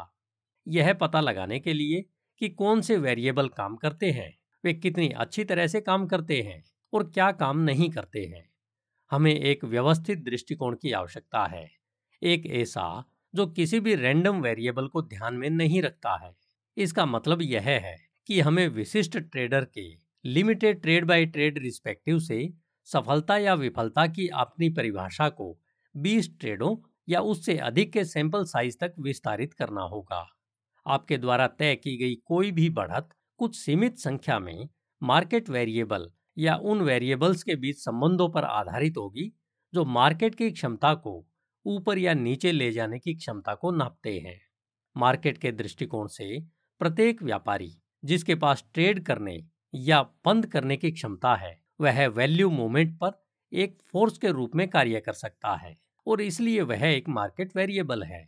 कोई भी बढ़त या तकनीकी प्रणाली प्रत्येक व्यापारी और किसी ट्रेड को शुरू करने या बंद करने के उसके कारणों को ध्यान में नहीं रख सकती है। नतीजन, मार्केट वेरिएबल का कोई भी सेट जो एज को डिफाइन करता है, वह बहुत लिक्विड के स्नैपशॉट की तरह होता है, जो सभी संभावनाओं के केवल एक सीमित हिस्से को कैप्चर करता है। जब आप मार्केट में वेरिएबल के किसी भी सेट को लागू करते हैं तो वे लंबे समय तक बहुत ऊपर अच्छी तरह से काम कर सकते हैं। लेकिन थोड़ी देर बाद आप पाएँगे कि उनकी प्रभावशीलता कम हो गई है। ऐसा इसलिए है क्योंकि सभी प्रतिभागियों के बीच इंट्रैक्शन की अंतनिहित गतिशीलता बदल रही है। नए ट्रेडर मार्केट में अपने अनूठे विचारों के साथ आते हैं और अन्य ट्रेडर चले जाते हैं। धीरे धीरे ये परिवर्तन मार्केट की चाल की अंतर्निहित गतिशीलता को प्रभावित करते हैं। कोई भी स्नैपशॉट इन सूक्ष्म परिवर्तनों को ध्यान में नहीं रख सकता है। आप मार्केट के उतार चढ़ाव की अंतर्निहित गतिशीलता में उन सूक्ष्म परिवर्तनों की भरपाई कर सकते हैं और फिर भी सैंपल साइज़ में ट्रेड करके एक सुसंगत दृष्टिकोण बनाए रख सकते हैं। आपके सैंपल का साइज़, आपके वेरिएबल को निष्पक्ष और पर्याप्त परीक्षण देने के लिए पर्याप्त बड़ा होना चाहिए। लेकिन साथ ही साथ इतना छोटा भी होना चाहिए कि यदि उनकी प्रभावशीलता कम हो जाए तो आप इसका पता लगा सकते हैं। इससे पहले कि आप एक अत्यधिक बड़ी राशि खो दें। डगलस ने पाया है कि कम से कम 20 ट्रेडों का एक सैंपल साइज़ उन दोनों आवश्यकताओं को पूरा करता है। नंबर छ, टेस्टिंग। एक बार जब आप इन विशिष्टताओं के अनुरूप वेरिएबल के एक सेट पर निर्णय लेते हैं तो आपको यह देखने के लिए उनका परीक्षण करना होगा कि वे कितनी अच्छी तरह काम करते हैं। यदि आपके पास ऐसा करने के लिए उपयुक्त सॉफ्टवेयर है तो आप शायद पहले से ही प्रक्रियाओं से परिचित हैं। यदि आपके पास टेस्टिंग सॉफ्टवेयर नहीं है तो आप या तो अपने वेरिएबल्स का परीक्षण अग्रेसित कर सकते हैं या इसे आपके लिए करने के लिए एक परीक्षण सेवा हायर कर सकते हैं। यदि आपको किसी परीक्षण सेवा के लिए अनुशंसा की आवश्यकता है तो इसके रेफरल के लिए मार्क डगलस डॉट कॉम या trading in the zone dot com पर संपर्क करें। किसी भी मामले में ध्यान रखें कि अभ्यास का उद्देश्य ट्रेड को एक वाहन के रूप में उपयोग करना सीखना है, कि कैसे निष्पक्ष रूप से सोचना है। नंबर सात, रिस्क को स्वीकार करना। इस अभ्यास की एक आवश्यकता यह है कि आप पहले से ही जानते हैं कि आपके 20 ट्रेड के सैंपल साइज़ में एवरी ट्रेड पर आपका रिस्क क्या है। जैसा कि अब आप जानते हैं, रिस्क को जानना और रिस्क को एक्सेप्ट करना दो अलग अलग चीज़ें हैं। डगलस चाहते हैं कि आप इस अभ्यास में जो रिस्क उठा रहे हैं, उसके रुपए की वैल्यू के साथ आप यथासंभव सहज रहें। क्योंकि अभ्यास के लिए आवश्यक है कि आप 20 ट्रेड सैंपल साइज़ का उपयोग करें, संभावित रिस्क यह है कि आप सभी 20 ट्रेडों पर हार जाएँगे। ज़ाहिर तौर पर यह सबसे खराब स्थिति होगी। यह एक घटना के रूप में होने की संभावना है, क्योंकि आप सभी 20 ट्रेडों पर जीतेंगे, जिसका अर्थ है कि आपकी बहुत संभावना नहीं है, फिर भी यह एक संभावना है। इसलिए आपको एक्सरसाइज को इस तरह से सेट करना चाहिए कि आप रिस्क को एक्सेप्ट कर सकें। उदाहरण के लिए, यदि आप एस एंड पी वायदा कारोबार कर रहे हैं तो आपके एज की आवश्यकता हो सकती है कि आप यह पता लगाने के लिए प्रति अनुबंध तीन पूर्ण अंक रिस्क में डाल सकते हैं। चूँकि एक्सरसाइज के लिए आवश्यक है कि आप प्रति ट्रेड कम से कम तीन कॉन्ट्रैक्ट की ट्रेडिंग करें, यदि आप बड़े कॉन्ट्रैक्ट का उपयोग करते हैं तो प्रति ट्रेड रिस्क का कुल डॉलर मूल्य 2250 डॉलर है। जोखिम का एक्यूमुलेटिव डॉलर प्राइस यदि आप सभी 20 ट्रेडों में हार जाते हैं तो पैंतालीस हज़ार डॉलर है। आप इस एक्सरसाइज पर पैंतालीस हज़ार डॉलर का रिस्क उठाने में सहज नहीं हो सकते हैं। यदि आप सहज नहीं है तो आप S and P mini contracts E mini की ट्रेडिंग करके रिस्क के डॉलर मूल्य को कम कर सकते हैं। वे बड़े अनुबंधों के मूल्य का पांचवा हिस्सा है। इसलिए प्रति ट्रेड रिस्क का कुल डॉलर मूल्य 450 हो जाएगा और सभी 20 ट्रेडों के लिए संचित जोखिम 9000 डॉलर है। यदि आप स्टॉक में ट्रेडिंग कर रहे हैं तो आप वही काम कर सकते हैं। बस प्रति ट्रेड शेयरों की संख्या को कम करते रहें, जब तक कि आप एक ऐसे बिंदु पर न पहुँच जाएँ, जहाँ आप सभी 20 ट्रेडों के लिए कुल संचित जोखिम के साथ सहज हों। मैं नहीं चाहता कि आप अपने कंफर्ट जोन को संतुष्ट करने के लिए अपने स्थापित जोखिम मानदंडों को बदल दें। यदि आपके शोध के आधार पर आपने यह निर्धारित किया है कि एस एंड पी के तीन बिंदु जोखिम इष्टतम दूरी है तो आपको मार्केट को अपने एज के खिलाफ ट्रेडिंग करने देना चाहिए। यह बताने के लिए कि यह स्थिति में रहने के लायक नहीं है। फिर इसे तीन अंक पर छोड़ दें। इस वेरिएबल को तभी बदलें जब टेक्निकल एनालिसिस के दृष्टिकोण से इसकी आवश्यकता हो। यदि आपने अपनी स्थिति के आकार को कम करने के लिए हर संभव प्रयास किया है और आप पाते हैं कि आप अभी भी 20 ट्रेडों पर खोने के संचित डॉलर मूल्य के साथ सहज नहीं है तो डगलस का सुझाव है तो आप एक नकली ब्रोकरेज सेवा के साथ एक्सरसाइज कर सकते हैं। एक नकली ब्रोकरेज सेवा के साथ भरने और ब्रोकरेज स्टेटमेंट सहित ट्रेडों को रखने और बंद करने की प्रक्रिया के बारे में सब कुछ वास्तविक ब्रोकरेज फर्म के समान ही है, सिवाय इसके कि ट्रेडों को वास्तव में मार्केट में प्रवेश नहीं किया जा सकता। परिणाम स्वरूप आपके पास वास्तव में कोई पैसा जोखिम में नहीं है। एक नकली ब्रोकरेज सेवा वास्तविक बाज़ार परिस्थितियों के तहत वास्तविक समय में अभ्यास करने के लिए एक उत्कृष्ट उपकरण है। यह एक ट्रेडिंग सिस्टम के आगे परीक्षण के लिए एक उत्कृष्ट उपकरण भी है। अन्य हो सकते हैं। लेकिन इस प्रकृति की एकमात्र सेवा, जिसे डगलस जानते हैं, वह है ऑडी ट्रैक डॉट कॉम यानी A U D I T R A C K dot com number आठ, एक्सरसाइज करें। जब आपके पास वेरिएबल का एक सेट होता है तो आप जानते हैं कि प्रत्येक ट्रेड की लागत क्या है। यह पता लगाने के लिए कि क्या काम करने जा रहा है।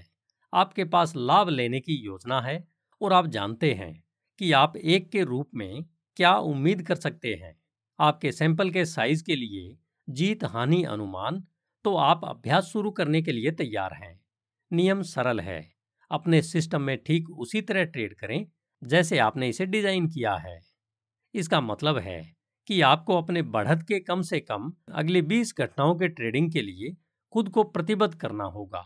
न केवल अगले ट्रेड या अगले कुछ ट्रेड बल्कि सभी 20 चाहे कुछ भी हो। आप किसी अन्य आउटर फैक्टर से विचलित, उपयोग या प्रभावित नहीं हो सकते हैं, या वे वेरिएबल बदल सकते हैं, जो आपके किनारे को परिभाषित करते हैं, जब तक कि आप एक पूर्ण सैंपल साइज़ पूरा नहीं कर लेते।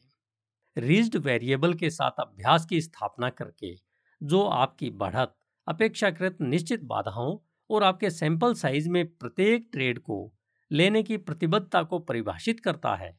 आपने जो एक बनाया है, एक ऐसी ट्रेडिंग व्यवस्था है, जो एक कैसिनो के संचालन की नकल करती है। कैसिनो एक ऐसी घटना पर लगातार पैसा क्यों कमाते हैं, जिसका एक स्पष्ट रिज़ल्ट होता है? क्योंकि वे जानते हैं कि इवेंट्स की एक सीरीज़ में ओड्स उनके पक्ष में है। वे यह भी जानते हैं कि अनुकूल बाधाओं के लाभों का एहसास करने के लिए उन्हें एक आयोजन में भाग लेना होगा। वे इन सब्जेक्टिव घटनाओं में से प्रत्येक के रिज़ल्ट की अग्रिम भविष्यवाणी करने की कोशिश करके ताश की गड्डी के किसी हाथ, रूले व्हील के स्पिन या पासा फेंकने के रोल को चुनने की प्रक्रिया में संलग्न नहीं हो सकते हैं। यदि आप पाँच मूलभूत सत्यों में विश्वास करते हैं और आप मानते हैं कि ट्रेडिंग केवल एक संभावना का खेल है तो आप पाएँगे कि यह अभ्यास सहज और सरल होगा, क्योंकि आपके इच्छा के माध्यम से इसकी पालन करने की इच्छा है, क्योंकि प्रत्येक व्यापार को अपने सैंपल साइज़ में लेने की आपकी प्रतिबद्धता के साथ और व्यापार की संभाव्य प्रकृति में आपका विश्वासपूर्ण सद्भाव में होगा, जिसका नतीजा यह होगा कि कोई भय, प्रतिरोध या विचलित करने वाले विचार नहीं होंगे। बिना किसी झिझक के जब आपको इसे करने की आवश्यकता हो तो आपको ठीक वही करने से कौन रोक सकता है, जो आपको करने की आवश्यकता है? कुछ भी तो नहीं। दूसरी ओर, यदि यह आपके साथ पहले से नहीं हुआ है तो यह एक्सरसाइज संभावनाओं में निष्पक्ष रूप से सोचने की आपकी इच्छा और इस इच्छा के विरोध में आपके अंदर की सभी ताकतों के बीच एक आमने सामने टकराव पैदा करने वाला है। इस एक्सरसाइज को करने में आपको जितनी कठिनाई होगी, वह उस मात्रा के सीधे अनुपात में होगी, जिस पर यह कन्फ्लिक्ट मौजूद है। यदि आप इस एक्सरसाइज को करने के अपने पहले दो प्रयासों को लगभग असंभव पाते हैं तो आश्चर्यचकित न हो। आपको इन संघर्षों को कैसे संभालना चाहिए? अपने आप की निगरानी करें और अपने उद्देश्य पर फिर से ध्यान केंद्रित करने के लिए आत्म अनुशासन की तकनीक का उपयोग करें। पाँच, फंडामेंटल ट्रूथ और निरंतरता के सात सिद्धांतों को लिख लें और जब आप ट्रेडिंग कर रहे हो तो उन्हें हर समय अपने सामने रखें। दृढ़ विश्वास के साथ उन्हें बार बार दोहराएँ। हर बार जब आप नोटिस करते हैं कि आप सोच रहे हैं, कह रहे हैं या कुछ ऐसा कर रहे हैं, जो इन सत्यों या सिद्धांतों से असंगत हैं तो संघर्ष को स्वीकार करें। परस्पर विरोधी ताकतों के अस्तित्व को नकारने की कोशिश न करें। वे केवल आपके मानस के हिस्से हैं, जो सत्य के अपने संस्करणों के लिए बहस कर रहे हैं। जब ऐसा होता है तो ठीक उसी पर ध्यान केंद्रित करें जिसे आप पूरा करने की कोशिश कर रहे हैं। यदि आपका उद्देश्य निष्पक्ष रूप से सोचना है तो एसोसिएशन प्रक्रिया को बाधित करें। गलत होने, पैसा खोने, गुम होने और टेबल पर पैसे छोड़ने के अपने डर के माध्यम से कदम उठाएँ। तब आपको पता चल जाएगा कि आपको क्या करना है। जितना हो सके अपने ट्रेडिंग व्यवस्था के नियमों का पालन करें। पाँच फंडामेंटल ट्रूथ पर ध्यान केंद्रित करते हुए आपके नियमों के अनुसार ठीक वैसा ही करना, अंततः ट्रेडिंग की वास्तविक प्रकृति के बारे में आपके सभी संघर्षों का समापन होगा। हर बार जब आप वास्तव में कुछ ऐसा करते हैं, जो पाँच मौलिक सत्यों में से एक की पुष्टि करता है तो आप परस्पर विरोधी मान्यताओं से ऊर्जा खींच रहे होंगे और संभावनाओं में विश्वास और लगातार परिणाम उत्पन्न करने की आपकी क्षमता में ऊर्जा जोड़ रहे होंगे। आखिरकार, आपकी नई मान्यताएँ इतनी शक्तिशाली हो जाएँगी कि यह आपके उद्देश्यों के अनुरूप सोचने और कार्य करने के लिए आपकी ओर से कोई सचेत प्रयास नहीं करेगा। आपको निश्चित रूप से पता चल जाएगा कि संभावनाओं में सोचना आपकी पहचान का एक कार्यशील हिस्सा है। जब आप बिना किसी कठिनाई, प्रतिरोध या परस्पर विरोधी विचारों के कम से कम 20 या अधिक ट्रेडों के एक सैंपल साइज़ से गुजरने में सक्षम होंगे जो आपको ठीक वही करने से विचलित करता है, तब और उसके बाद ही आप ट्रेडिंग के अधिक उन्नत व्यक्तिपरक या सहज चरणों में जाने के लिए तैयार होंगे। एक अंतिम नोट। बिना किसी विचलन, विचलित करने वाले विचारों या कार्य करने में झिझक के आपकी योजना का पालन करते हुए, ट्रेडों के कम से कम एक सैंपल साइज़ के माध्यम से प्राप्त करने से पहले यह अनुमान लगाने की कोशिश न करें कि इसमें कितना समय लगेगा, इसमें जितना समय लगेगा, उतना ही समय लगेगा। यदि आप एक पेशेवर गोल्फर बनना चाहते हैं तो दस हज़ार या अधिक गोल्स गेंदों को मारने के लिए खुद को समर्पित करना असामान्य नहीं होगा। जब तक कि आपके स्विंग में मोमेंट का सटीक आयोजन आपकी मांसपेशियों की स्मृति में हिश पूर्वक इतना अंतर्निहित न हो कि आपको इसके बारे में सोचना न पड़े जब आप उन गोल्फ गेंदों को मार रहे होते हैं तो आप किसी के खिलाफ वास्तविक खेल नहीं खेल रहे होते हैं या बड़ा टूर्नामेंट नहीं जीत रहे होते हैं। आप ऐसा इसलिए करते हैं क्योंकि आप मानते हैं कि कौशल अधिग्रहण और अभ्यास आपको जीतने में मदद करेगा। एक ट्रेडर के रूप में कंसिस्टेंट विनर बनना सीखना कोई अलग बात नहीं है। डगलस आपको यहाँ महान समृद्धि की कामना करते हैं और कहते हैं कि शुभकामनाएँ। लेकिन यदि आप उपयुक्त स्किल प्राप्त करने के लिए काम करते हैं तो आपको वास्तव में भाग्य की आवश्यकता नहीं होगी। धन्यवाद। Hindi audio book dot com आपका दिन शुभ हो।